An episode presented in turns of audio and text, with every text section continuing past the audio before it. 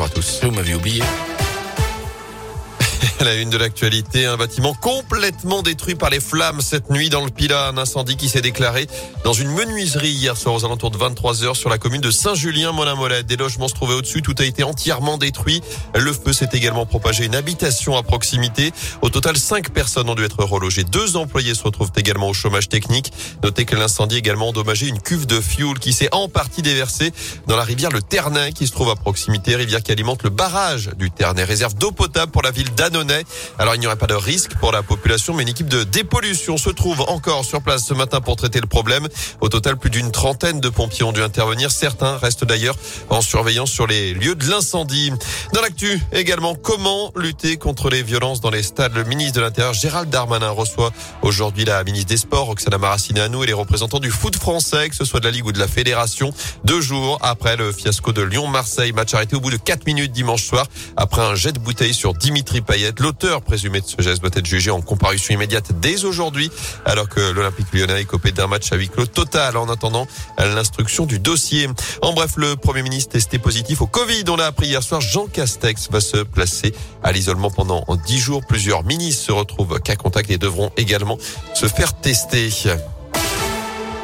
142 millions de repas distribués l'an dernier. Mais combien cette année Les Restos du Cœur lancent leur 37e campagne d'hiver? Aujourd'hui, dans un contexte économique rendu évidemment plus difficile par la crise sanitaire, la majorité des bénéficiaires sont des personnes seules, souvent des femmes de plus en plus jeunes. Mais Bruno Rich, président d'une antenne locale de l'association en Auvergne-Rhône-Alpes, s'attend à voir arriver de nouvelles demandes dans les prochaines semaines.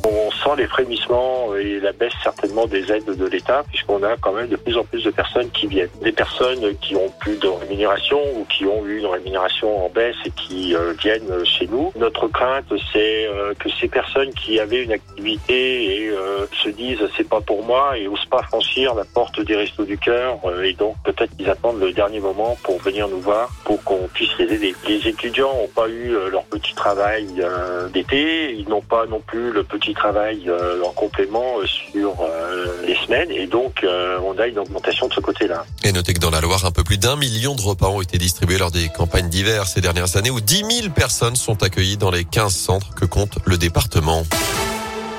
Retour au foot avec le jour J chez les Verts. C'est aujourd'hui que le cabinet d'audit KPMG doit rendre ses dernières conclusions sur les différentes offres de reprise de la S Saint-Etienne. Des offres qui, je vous le rappelle, devaient être déposées il y a 15 jours au plus tard. Plusieurs avaient d'ailleurs été déposées, comme l'avait confirmé la société en charge de la communication de Roland Romeillet et Bernard Cayazo. Reste ensuite à savoir si les deux coprésidents choisiront une pour entrer en négociation exclusive avec l'un des potentiels repreneurs.